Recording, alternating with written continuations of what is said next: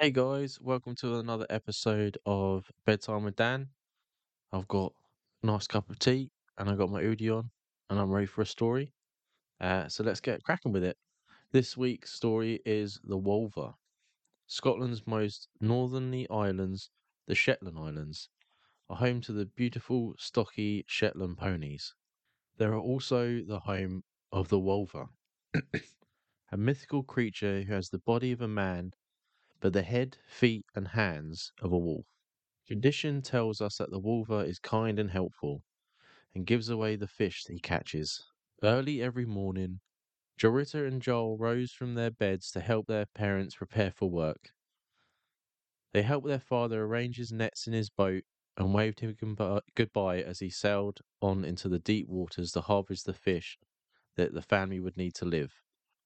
They helped their mother strap on the long wicker creel and waved her goodbye she set off to sell yesterday's catch at the farmhouse inland. Then Joel and Jorita would go to the field beside their cottage to harness up their pony. They called the pony Shelty, for she was a true Shetland pony of the broad and sturdy kind, bred only on those islands which lay in the wild waters of the Atlantic Ocean far north of Scotland. Shelty stood no higher than, than an eight year old child, had a chestnut brown coat, a silky white mane, and dark eyes with long black eyelashes. You are the most beautiful Shetland pony in all of the Shetland Islands, Jorita would whisper in the pony's ear. And you are the strongest pony in all of the Shetland Islands, Joel would say as he clambered onto her back. Then Jorita would climb on behind her big brother and they would ride off to the village school along the track overlooking the cliffs. It happened one morning that the wind was blowing hard, as it often does on the Shetland Islands, and the water was roiling and broiling around the cliffs. Jorita shaded her eyes and looked towards the horizon. I hope Daddy doesn't get caught in the storm at sea. Oh, Daddy can read the weather, said Joel. He has fished these seas for many years and knows in every mood. When Drita and Joel reached the village, they tethered their pony with a long rope and left her to graze on the on the scaffold beside the schoolhouse. Through lesson time and lunchtime, the wind raged outside. It tugged at the chimney pots and ratted the windows, but the schoolhouse was solid and stood firm against the bluster. After school, they mounted the pony to make their way home. Jorita put her arms around her brother and hugged him tightly as they returned along the cliff track. The wind is getting fierce, she said, burying her face in his jacket. I hope that Daddy has turned his boat for home. Our Daddy's a good sailor, Jared reassured her. The ocean is so big and his boat is so small. I'm afraid that it might overturn and be lost forever. Our Daddy will find a sheltered bay and stay there until the wind dies away. Jorita glanced to where white foaming breakers were crashing in along the beach. She gripped her brother's arm. What's that? she cried in alarm. Where? Joel reined Shelty to a halt. Jorita pointed to something floundering about in the water. It's a seal, Joel laughed, surfing the waves as they do. No. Jorita slid from the pony's back and went to the cliff's edge. It's not a seal. Joel dismounted and followed his sister. They lay down, peered over the cliff. Indeed, it is not a seal, he agreed. He watched the creature for a moment longer, and then he said slowly, But neither is it a human being. Above the noise of the wind, they could hear the creature's pitiful cries, sounds halfway between a yelp and a scream. Whatever it is, we must rescue it, declared Jorita. We'll take the path near here that leads to the beach. I'll loosen Shelty's tethered rope and bring it with us. Joel called after his sister as she began to scramble down the cliff path. Be careful! But Jorita reached the foot of the cliff. The storm was at full force and the sky was filled with black clouds and driving rain. Although she couldn't see very clearly, she realized that the creature was in a terrible trouble. The swell of the sea was batting it back and forth, and the poor thing was so weak that it could not scramble out of the water. Stretch out your hand, Jorita shouted. I will try to pull you in. But when the creature did as she said, Drita saw that it was not a hand at the end of this arm, but it was a huge hairy paw. Drita's eyes opened wide. She waved frankly at her brother as he ran towards carrying the rope. They stared into the gathering gloom and saw that the creature also had huge hairy head. It's a wolf, exclaimed Drita. We must let it drown, Joel said. There are no wolves on the Shetland Islands, and neither do we want there to be. It seems a cruel thing to do, Drita whispered. A wolf would kill sheep and cattle and even children if it got the chance. The creature fixed pleading eyes upon the two children. Help, it cried out. You, help, please. The children glanced at each other. Without saying anything more, Joel threw the tethered rope into the water. The creature caught the rope, and Joel and Jarita hauled it onto the shingle beach, where it lay moaning. It had the body of a man, but the head and paws of a wolf, and was the strangest thing they'd ever seen. We shouldn't get too close to it, Joel warned his sister. But dressed in a torn shirt and trousers, its fur bedraggled, bedraggled and with blood oozing from a cut on its head, it didn't seem the least bit scary. Drita knelt down. She took her hanky out of her pocket to clean up the blood. The creature whimpered as she dabbed the wound. There, there, she crooned, as her mother did to her when she fell over and cut her leg or arm. We shit now. He'll be bright and broad in two shakes of a lamb's tail.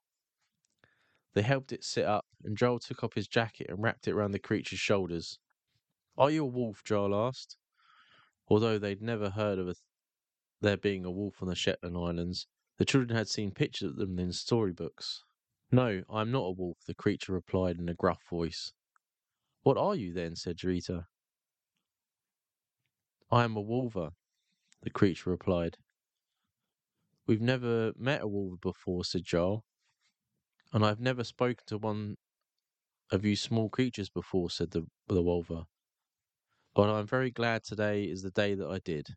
So are we, Drita smiled. The wulver studied her face carefully and copied her smile in return. But the wulver had an awful lot of sharp looking teeth, so his smile didn't appear as friendly as he might have imagined. What is a wulver? Jared asked. The wulver gave her a puzzling look. Wulver, he said. Is Wulver.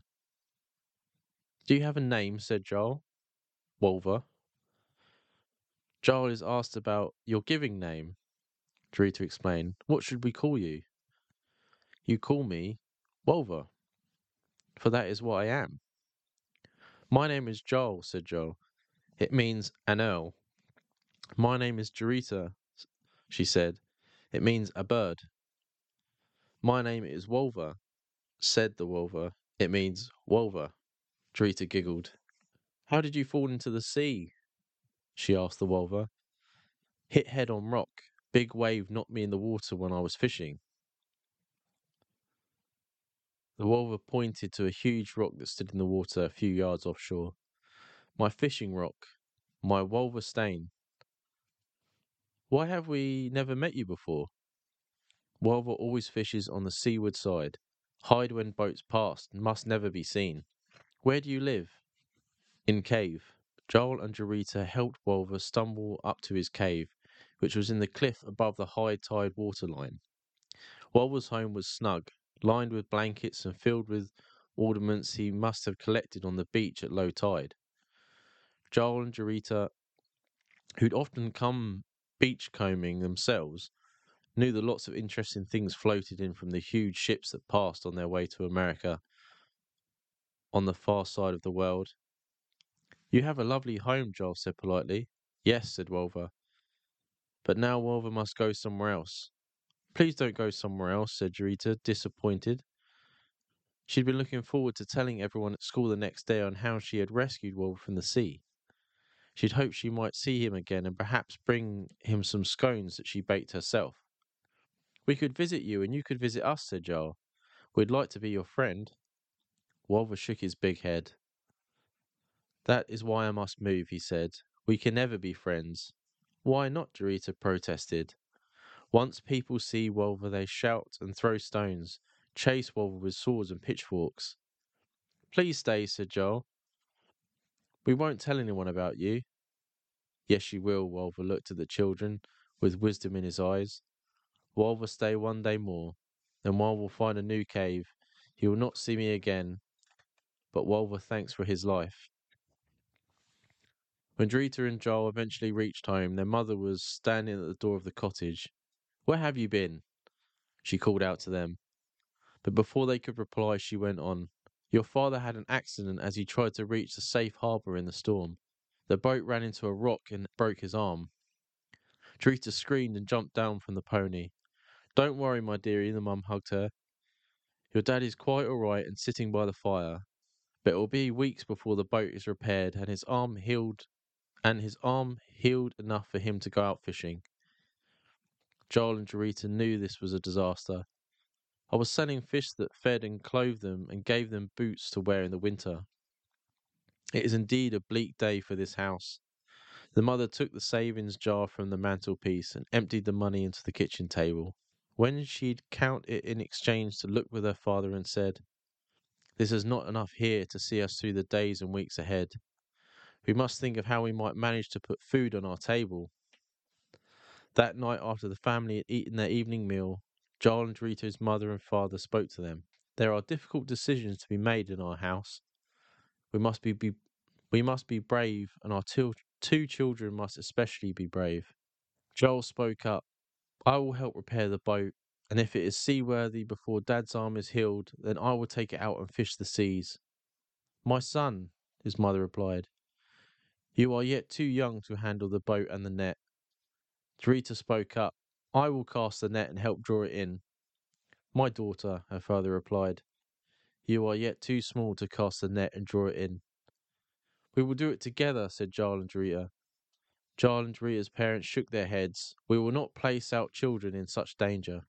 Then how can we eat? said Dorita. How can we live? said Joel. You are being called to do a braver thing than go out in your daddy's boat, the mother replied, and tears dropped from her eyes as she spoke. Tomorrow will be the last day that Shelty can carry you to and from school, said their father. After that, you must walk the road yourselves, there and back again. I do not mind walking the long road to school and back again each day, said Jarita. Nor do I, said Joel. But what will Shelty do when we are at school? Their father spoke with sorrow in his voice. Tomorrow's morrow it will be Shelty to be sold. The price she brings us will see us through until I am well enough to repair the boat and fish at sea again. Dorita wept as she lay in bed that night, and Joel brushed his own tears away while comforting his sister. The next day, Joel and Dorita did not chat with each other like they usually did when Shelty carried them to school. On the way home, on the cliff path, Dorita suddenly burst out. This will be the very last time we will ever ride your pony, Shelty. My heart is breaking with sadness. Mine too, said her brother. But Shelty must be sold, for father cannot fish the sea with a broken arm. Unknown to the children, in the cave below, the wulver listened to what they were saying. That night, as she would have no fish to sell the next day, nor for many day after, their mother put an empty creel outside the door of their cottage. But the next morning, when Joel and Dorita opened the door to walk to school, the creel was brimming over with fish. To the children's great joy, they were allowed to keep Shelty for another day. Every day after that, the same thing happened. At night, the empty creel would be left outside, and in the morning, it would be full of fish. Our friends and neighbours must be sharing their catch with us, said the children's mother. Indeed, they must, said the children's father. For how else will the creel be filled with fish each morning?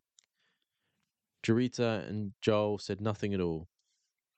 One day, when winter came and their mother went outside to strap on the fish crawl, she saw prints in the snow. They were not footprints of a man nor woman, but of something else entirely.